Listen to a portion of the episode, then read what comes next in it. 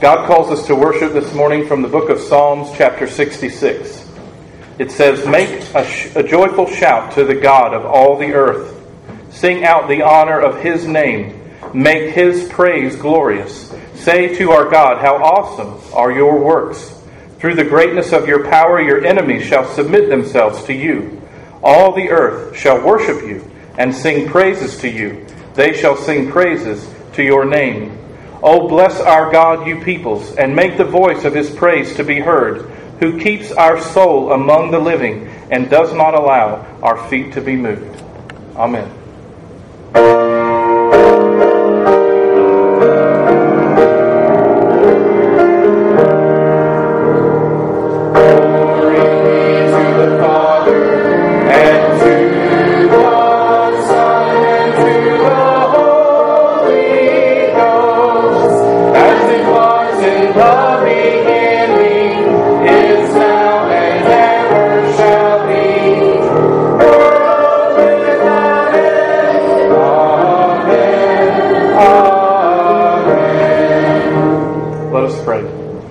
Father in heaven, we come today as your people, the church, gathered to worship you, to sing praises to your name, and to lift high your glory and honor. It is to you that we raise our voices, to you that we lift our hearts. Lord, we pray and ask that you would magnify your name today in this service of worship, that you would be with us by your Spirit, that you would pour out your Spirit on us, your children, your sons and daughters that we would have a sense of beholding you in the beauty of holiness. Lord, I pray that you would help us in our weakness today, that we would be mindful of the Lord Jesus Christ and his great sacrifice for us, and him actually ruling and reigning in glory today at the right hand of the Father. And Lord, we join our hearts together now, praying the prayer that you taught your disciples, saying, Our Father, who art in heaven, hallowed be thy name. Thy kingdom come, thy will be done, on earth as it is in heaven. Give us this day our daily bread, and forgive us our debts, as we forgive our debtors. And lead us not into temptation, but deliver us from evil. For thine is the kingdom, and the power, and the glory forever. Amen. This morning, for our confession of faith, we're going to recite together the Apostles' Creed. It's on page 845 in your hymnal if you would like to open it there. I'm going to begin by asking you, Christian, what do you believe?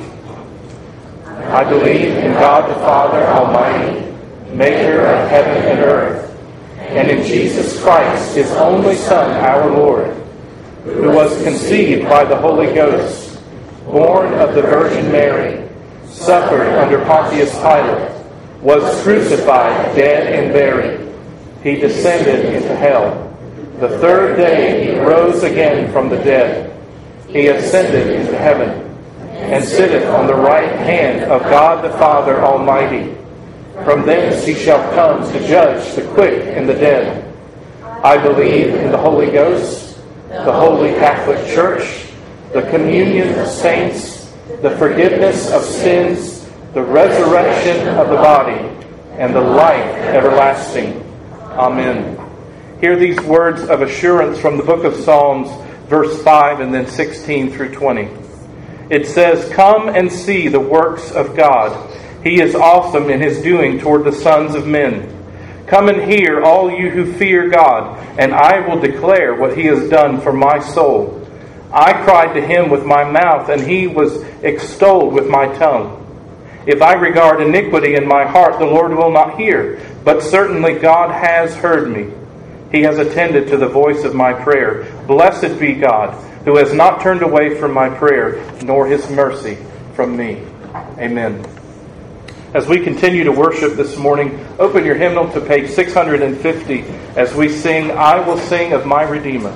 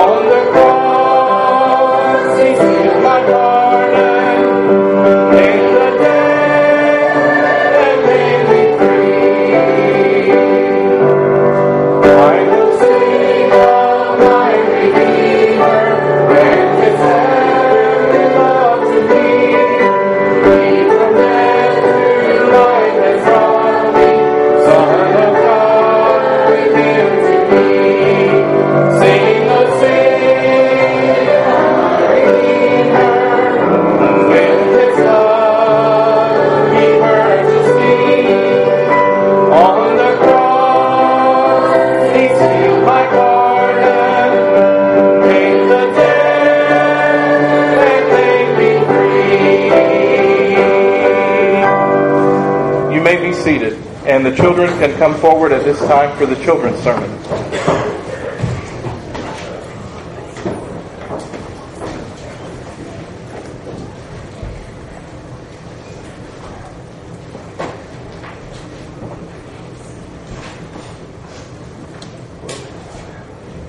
Good morning, children. Good I'll stand back here. You can come up forward if you need to. Plenty of seats.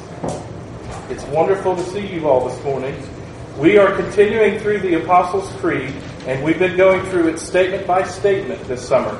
And today we're at the statement about Jesus Christ, who shall come again from the throne of God to judge the quick and the dead. Does anybody know what a judge is? Yeah? Would anybody mind saying what a judge is? Someone who sentences the criminal. Someone who sentences a criminal. Yeah? Highest. That's the highest, the highest in, in, in law. yep. Anybody else? And that person who makes laws. Makes laws? And Why? that's the really, really, really highest. It's the really highest. It is. Well, the judge doesn't, well, they're not supposed to make the laws, right? They're supposed to enforce them, right? Interpret it and, and enforce them. So we said that we believe Jesus last week that he sits at the right hand of God the Father Almighty. To be there is a place of authority. And when we say that we believe Jesus is coming again, I don't want to just skip over that phrase, he's coming again. Because that's where we set our hope as God's people that Jesus rose from the dead, and that when He said, I go and prepare a place for you, and if I go, I will come again and receive you to myself. He says, I'm coming back for you, my children, and I will take you home, and you will be with me forever. So I don't want to skip over that part. You should believe today and trust that Jesus is coming back for you. But when it. Go ahead.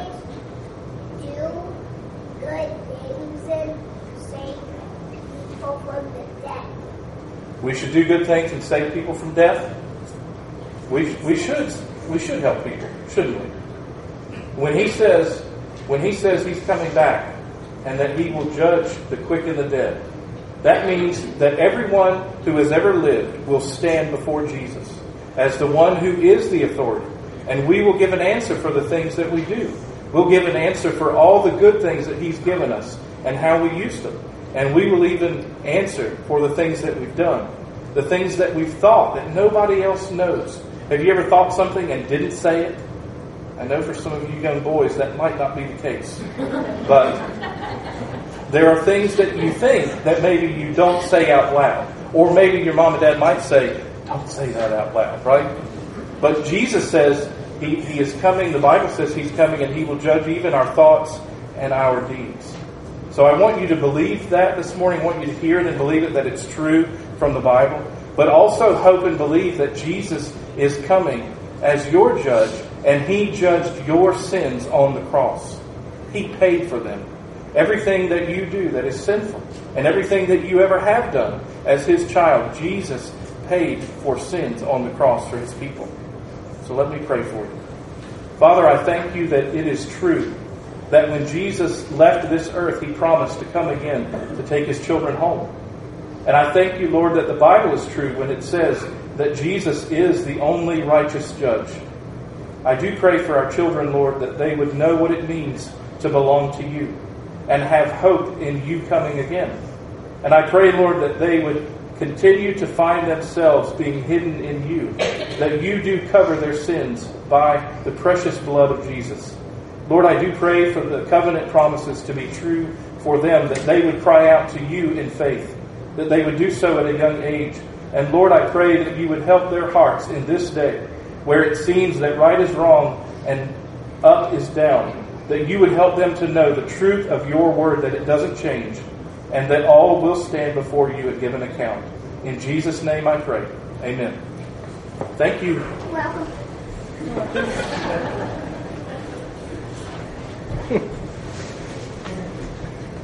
This morning, for our responsive reading, we're going to be reading Psalm 89, verses 1 through 37. Uh, it's on page 815 in your hymnal.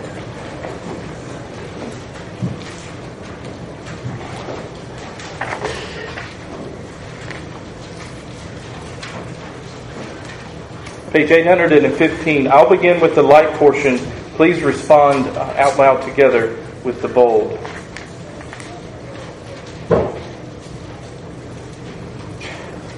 I will sing of the Lord's great love forever. With my mouth I will make your faithfulness known through all generations. I will declare that your love stands firm forever, that you establish your faithfulness in heaven itself. You said, I have made a covenant with my chosen one. I have sworn to David, my servant. I will establish your line forever and make your throne firm through all generations. The heavens praise your wonders, O Lord, your faithfulness too, in the assembly of the holy ones. For who is the skies above and compare with the Lord? Who is like the Lord among the heavenly beings? In the council of the holy ones, God is greatly feared. He is more awesome than all who surround him.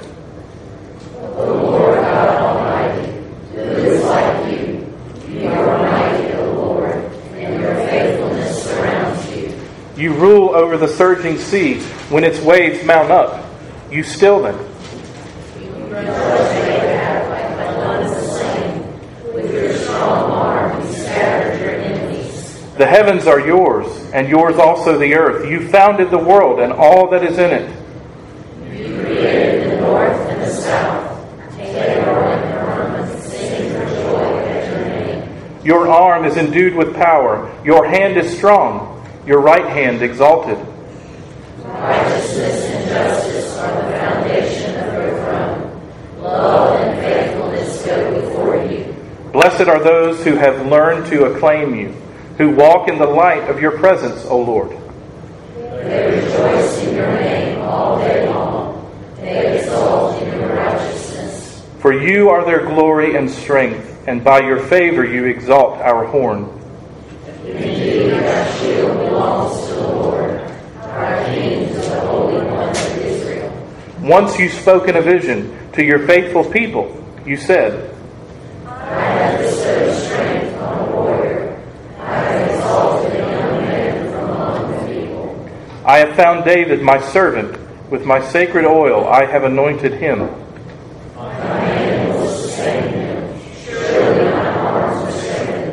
No enemy will subject him to tribute. No wicked man will oppress him. Him.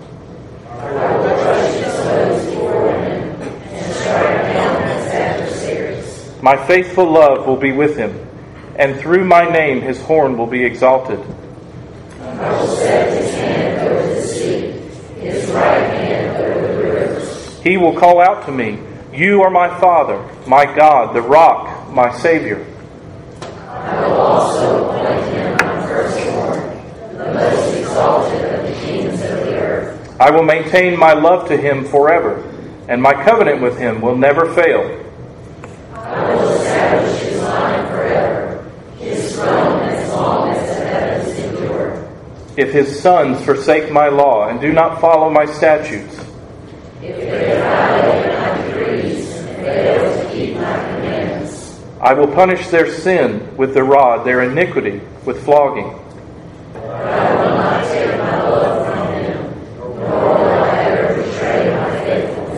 I will not violate my covenant or alter what my lips have uttered. Once for all, I have sworn by my holiness, and I will not lie to David. That his line will continue forever, and his throne endure before me like the sun. It will be established forever like the moon, a faithful witness in the sky. As we continue to worship, let's stand together and turn to in our hymnal to page 347 singing The Church's One Foundation.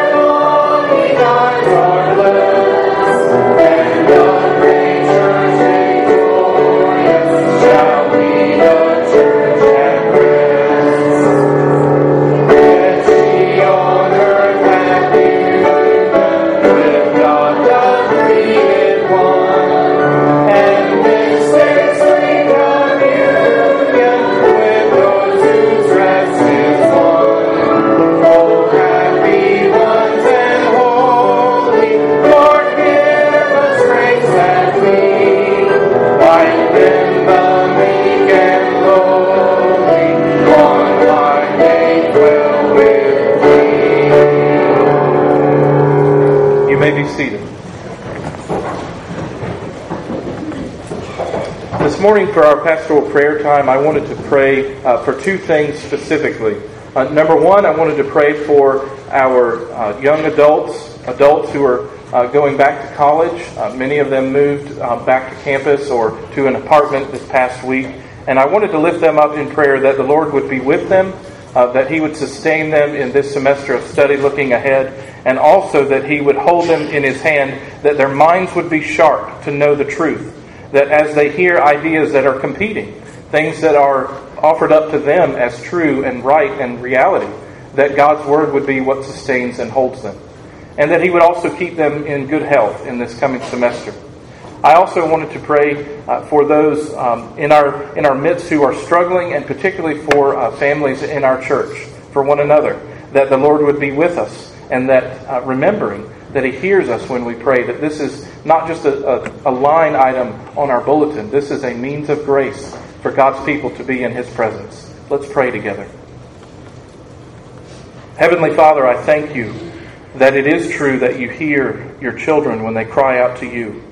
And we lift our hearts up to you now as the one who is the answer to all of our prayers that we do not find in ourselves, whether looking within ourselves or even to our own means, we do not find the answer to our prayers.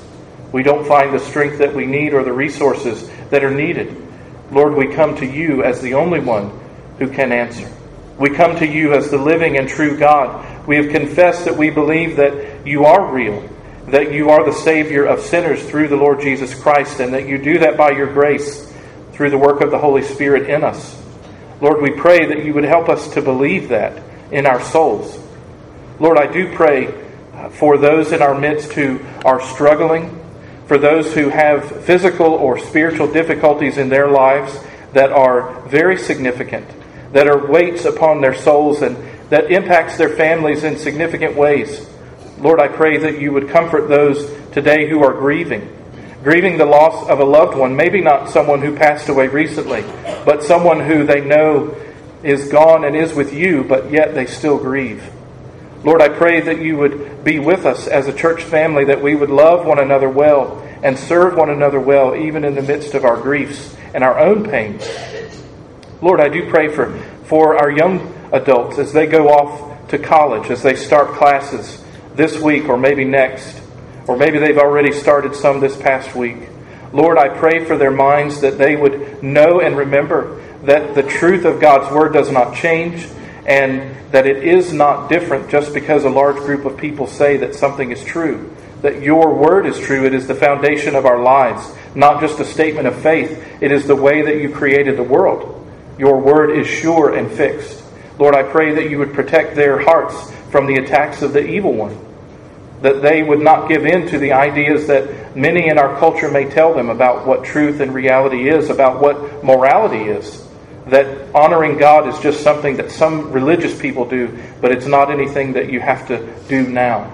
Lord, I pray that you would sustain them by your grace, that you would protect their health, that you would sustain them in long nights of study, and in times of getting up early to go to class or go do work at a job while they prepare to go off to class later. Lord, I pray that you would protect them.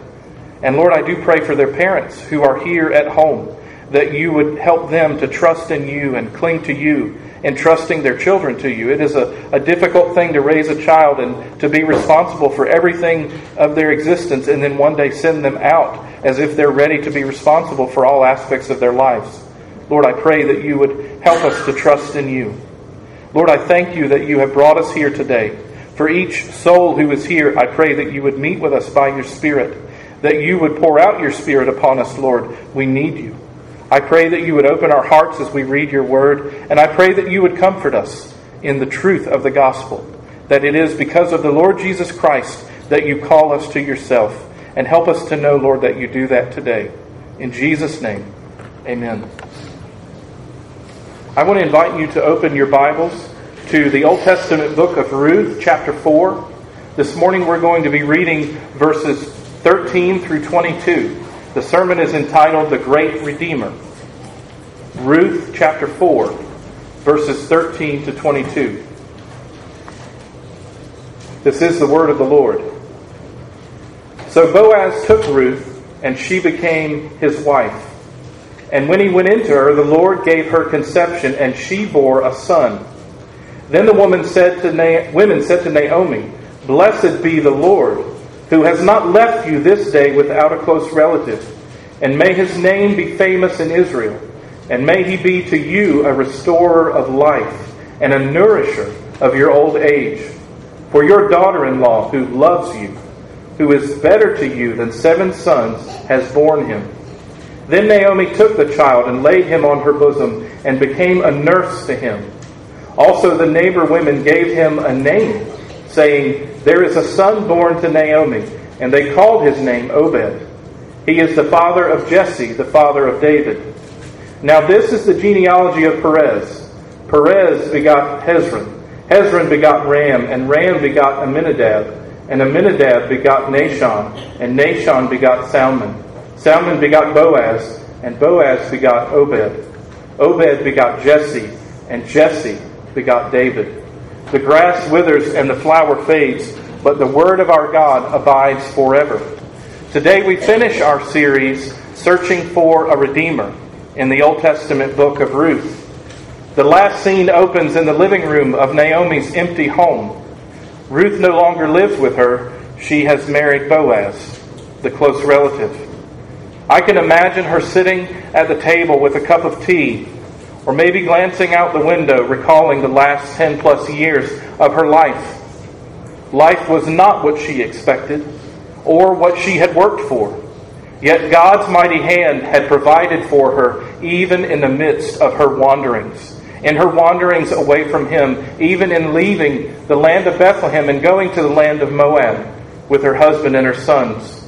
But I imagine there may have been some questions that went through her mind, and some of them were repeated questions, as many of you have repeated questions that run through your minds from day to day. Why did God bring these things into my life, these specific things? Why did He allow such sorrows to mark these last years of her life?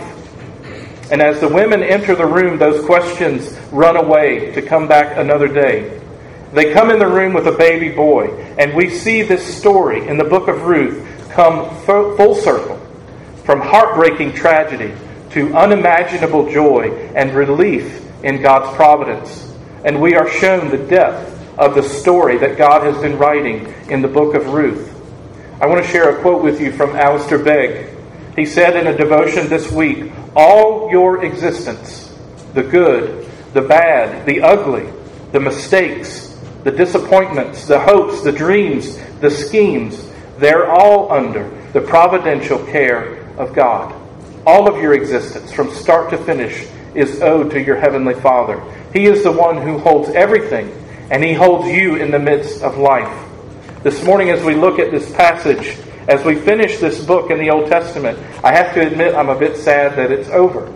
I have enjoyed studying this book. I've enjoyed being encouraged, as I am sure, hope that many of you have been, that the Lord is faithful to his people, that he takes care of us, and his covenant promises are sure and strong and right, and that he holds you in the mighty grip of his hand.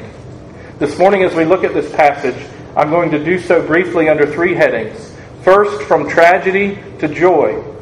Secondly, the mighty hand of God. And lastly, promises fulfilled, and we'll spend most of our time there.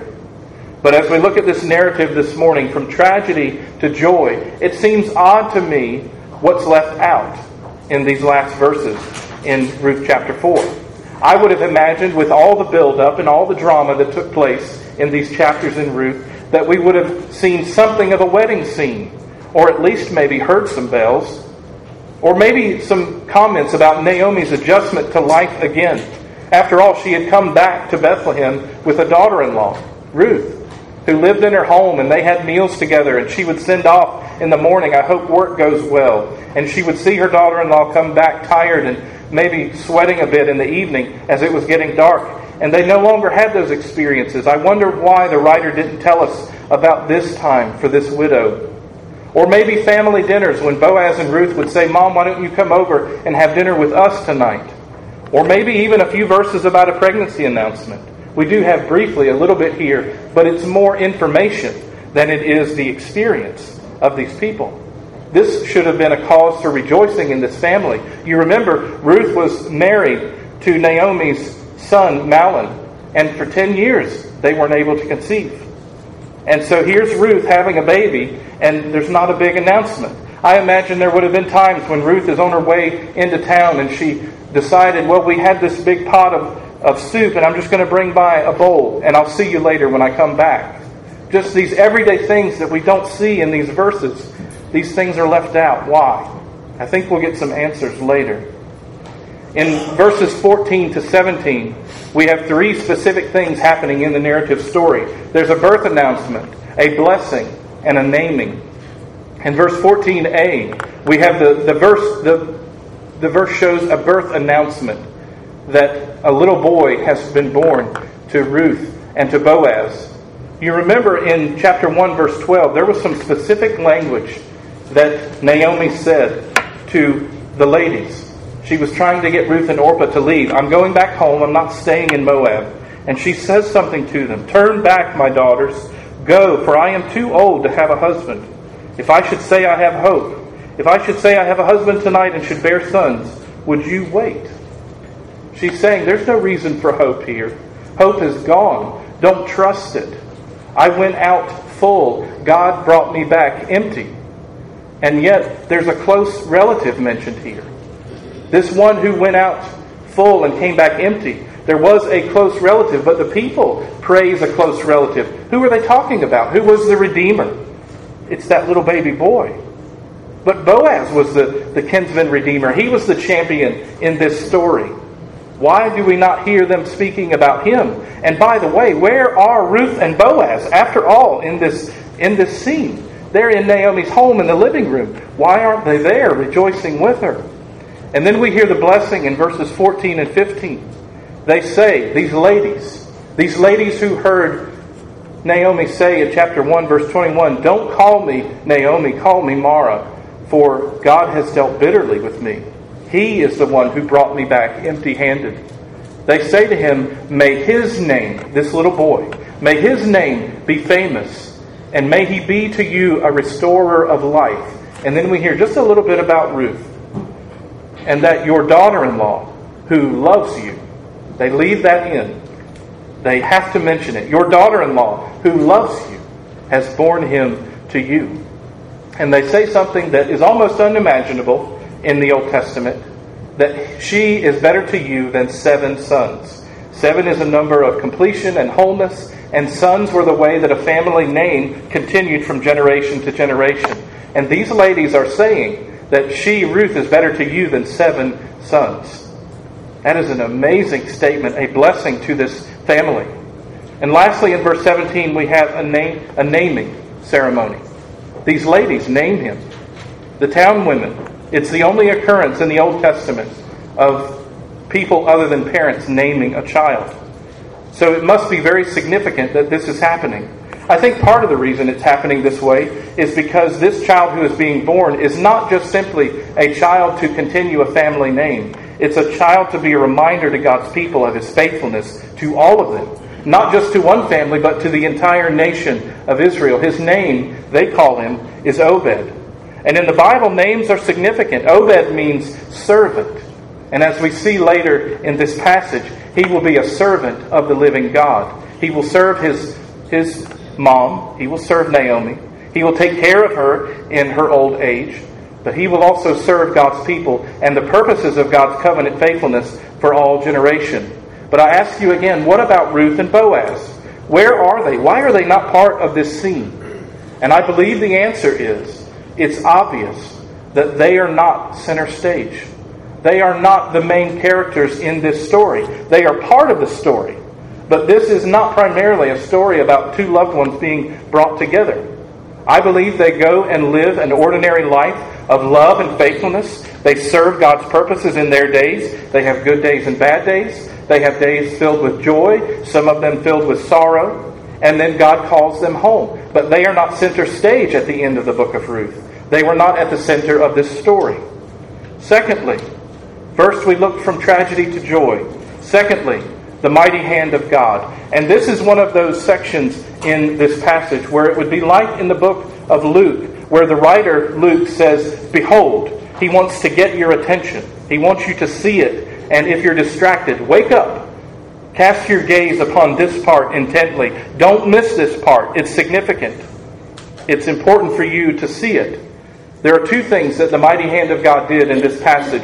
As we finish this narrative, the details are important to notice. The mighty hand of God did two things what he did and what he preserved in this passage.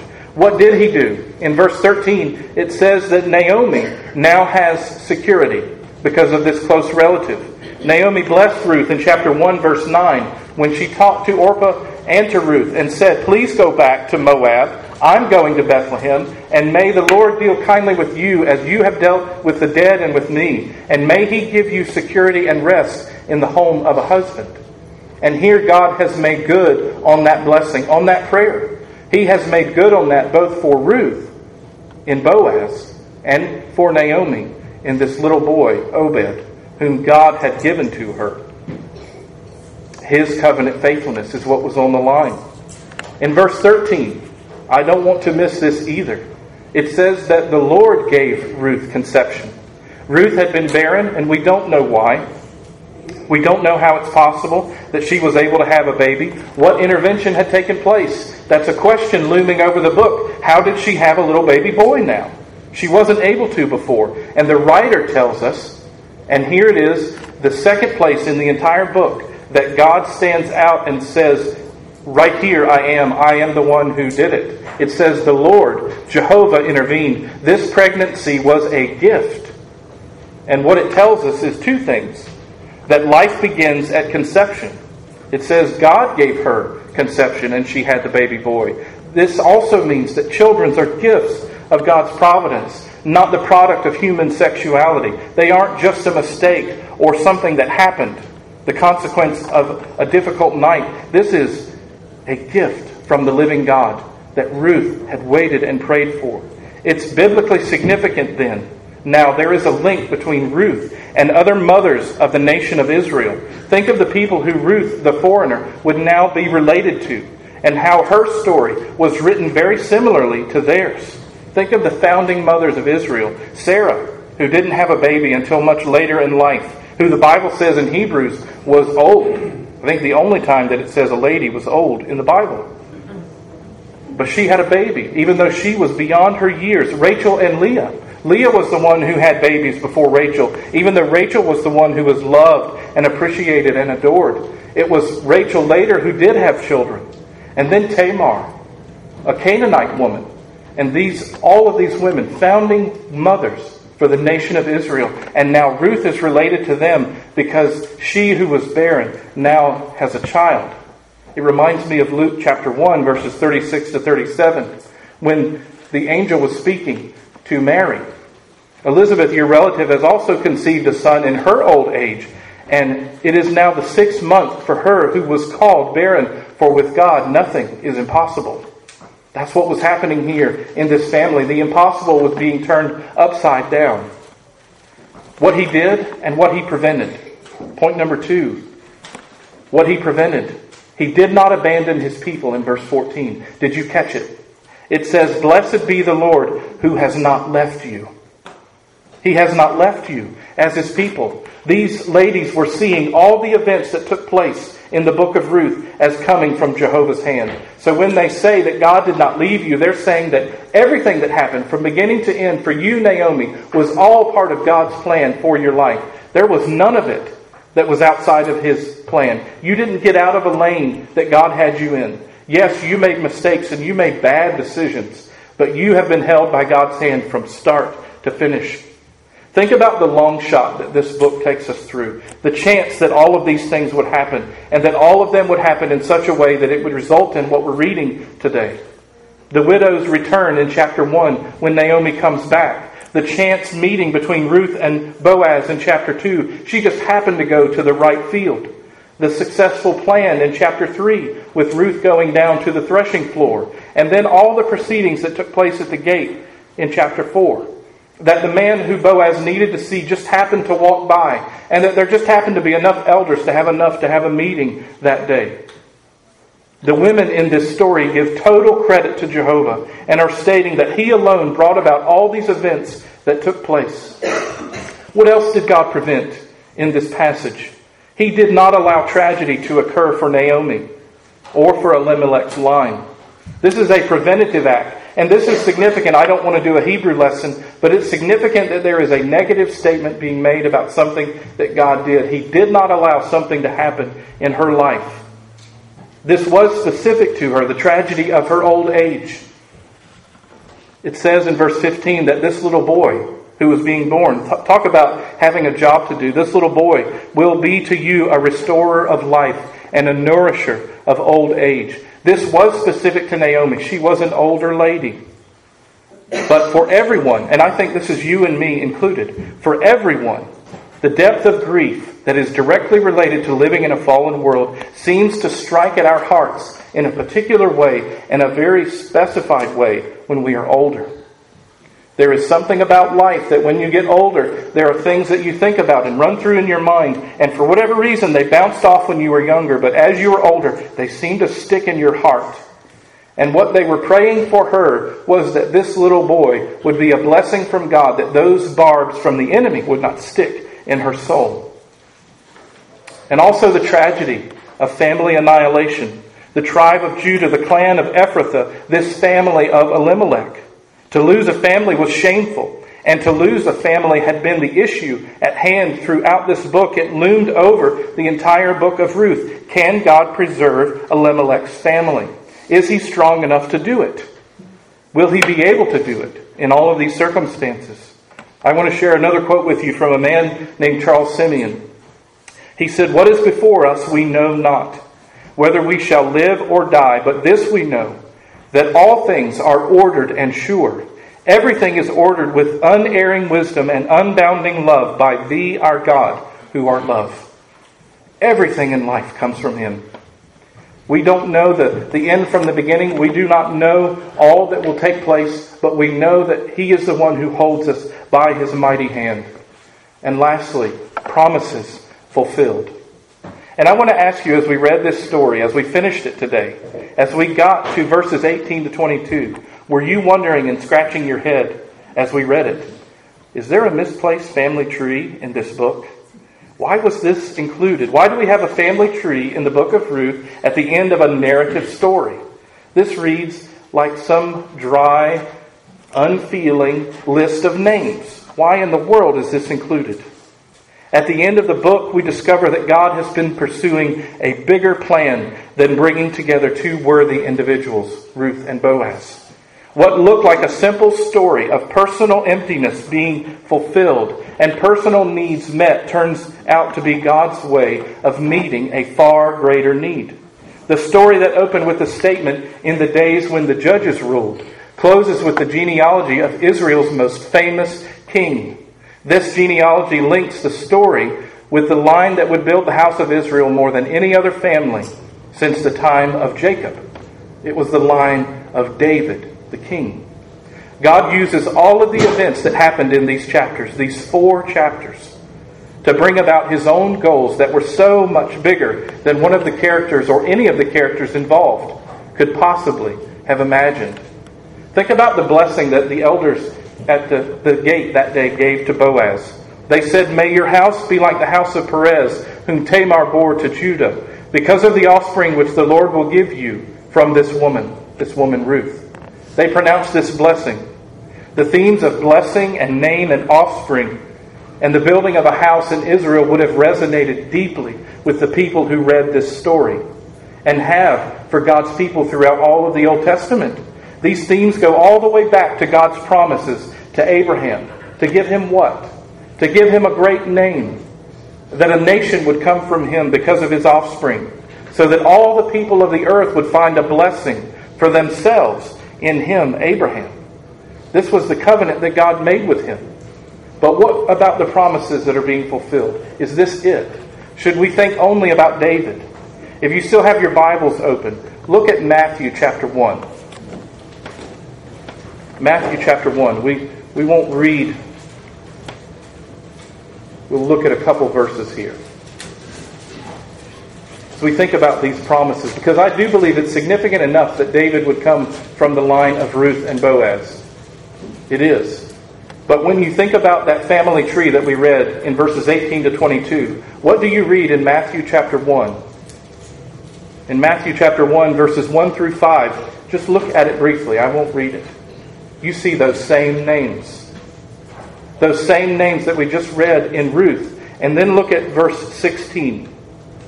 After we read about Jesse and Obed and David and Boaz, you get down to verse 16. And it says, And Jacob begot Joseph, the husband of Mary, of whom was born Jesus, who is called the Christ.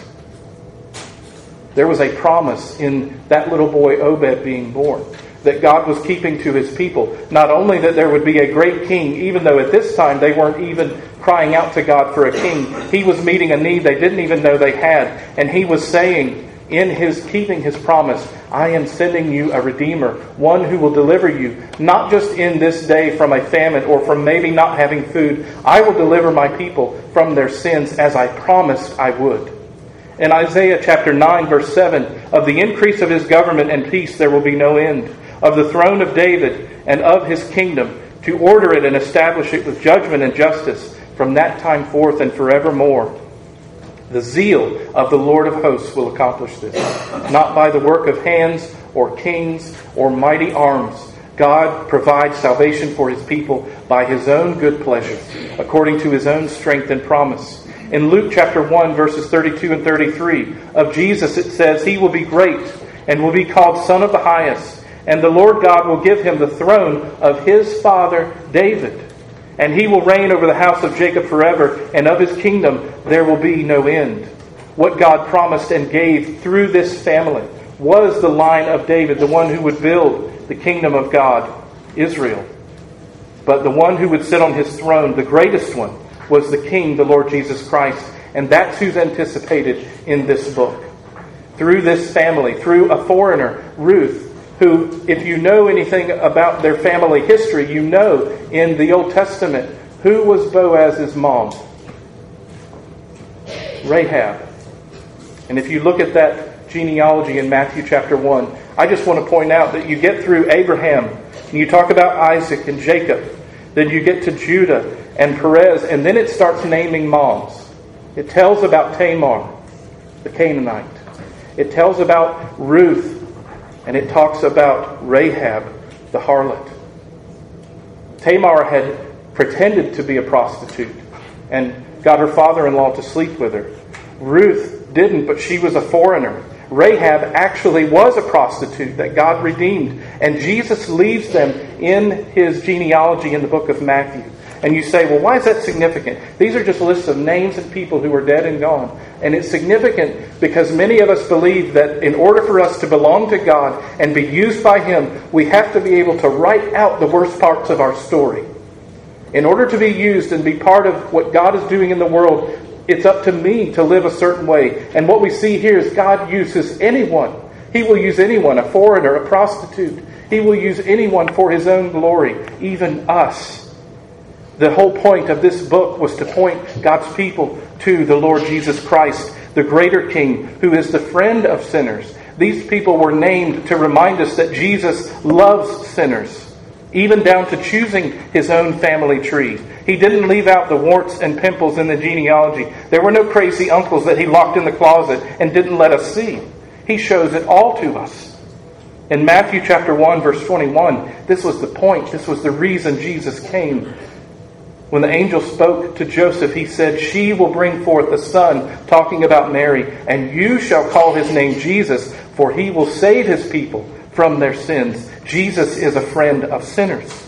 In Luke chapter 19, verse 10, For the Son of Man has come to seek and to save that which was lost. Jesus knew that about himself. He was not confused about his identity. He knew who he was speaking to. When he came to rescue sinners, Jesus didn't come dressed up in sanitized clothes like a scientist suited up in a lab to handle the bubonic plague. He came into the world naked and unprotected, and he rubbed shoulders with people who were called sinners in his day. He was known to associate with wretched tax collectors and other sinners, even touching and hugging those who were leprous, who would make him ceremonially unclean. This was the hallmark of our Savior's life on this earth. And he continued that way until he hung on the cross between two known thieves. Jesus went out of this world the same way that he came in, naked and unprotected. There was no near Redeemer to help him. No one was there when he cried out. Think of the courageous sacrifices in the book of Ruth. They pale in comparison to our Savior, the Lord Jesus Christ. He left heaven and intimate fellowship with his heavenly Father, entering the pain of this fallen world, and it must have been abrupt to come into this world. He didn't just risk his reputation, he made himself of no reputation for you and me. He took on the form of a servant and was despised and rejected by men for us to satisfy all righteousness on our behalf. If that were not enough, at the darkest moment in all of history, while he hung on the cross naked in front of everyone, there was no near Redeemer to come rescue him, and the Father turned his back while Jesus cried out, My God, my God, why have you forsaken me? He did that for you and me, his people out of his great love for us. Jesus' resurrection ensures that there would always be a perpetual spiritual seed proceeding from him as the true Israel of God. You are not a true believer because you are part of a Christian family. You're not a true believer because you come from a Christian home or because you attend a Presbyterian church. You are a true believer because you call on the name of the Lord Jesus Christ by faith and you believe and hope in Him as the only reason that God should allow you into heaven. If there is any other answer that you would give on that day, why should I, the judge, let you in? If your answer is anything other than Jesus, you are disqualified. There is nothing to commend you to the Father except the sacrifice of the Lord Jesus. And Jesus ensured when he rose from the grave that there would always be a seed coming from his house and it would be you and me, those who are born of God by His Spirit, that we belong to Him. The Bible says Jesus is a friend of sinners. And as we close this book of Ruth, as we think about what it means to live in this world where it seems that so many are attacking the church and God's people, I think it is important and maybe even decently and in good order to consider what it means to live in this fallen world in the next few weeks and talk about what it means to live on mission as God's people. So, as we end this book today, may you be filled with hope to know that the friend of sinners loves you too. Let's pray. Father, I thank you for the hope that we have in the gospel, not because of ourselves or any good work that we could do, but because of Jesus Christ alone, his righteousness and his sacrifice on our behalf, that he made atonement for our sins. This book anticipates him coming and ruling on the throne of David. Lord, we pray that we would hope and believe and trust that you are ruling and reigning. We live in a mixed up world that doesn't know up from down or left from right. Lord, I pray that you would help us to cling to you in these days. I pray that you would comfort your people with the truth that you are on the throne and that nothing passes into our lives except that it comes through your hands. In Jesus' name, amen.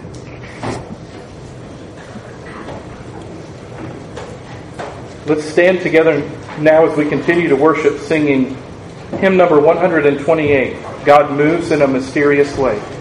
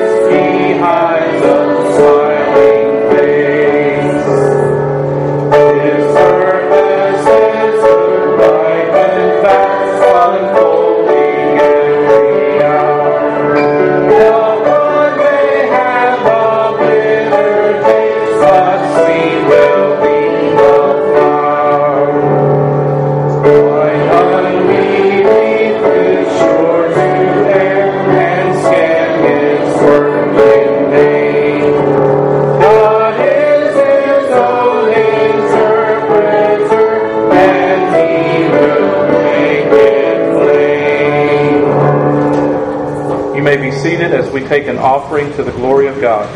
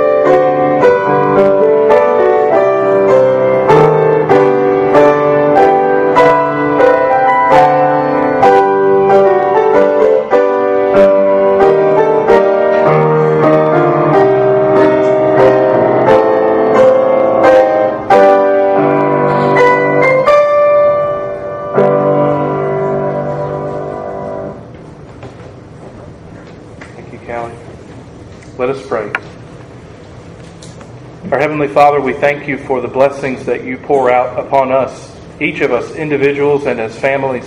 You have poured out the riches of heaven on us, not because we are deserving. We take these things that you have given us, Lord, and now we dedicate our tithes and our offerings to you and say to our own hearts that we do not rest our hope on the things of this world that may pass away, and certainly not in silver or in gold. Lord, we thank you that you have blessed us, and we thank you that you may give us this opportunity to give back to you a portion of what you have so richly given to us. We pray that you would use our tithes and our offerings for the sake of the spread of the gospel, and that lost people might hear of the truth of the Lord Jesus Christ and his sacrifice for sinners. Lord, we dedicate this offering to you for the sake of your church. In Jesus' name, amen.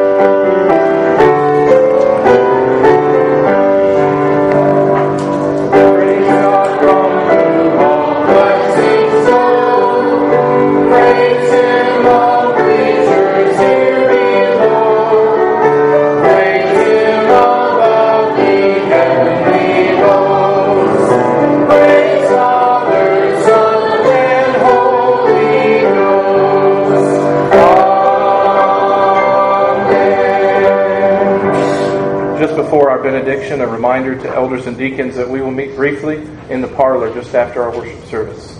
Receive the benediction of our Lord. Now, the eternal God, who is your refuge, be a rock that is beneath you, the tower that is around you, the shelter that is above you this day and all the days until Jesus comes. Amen.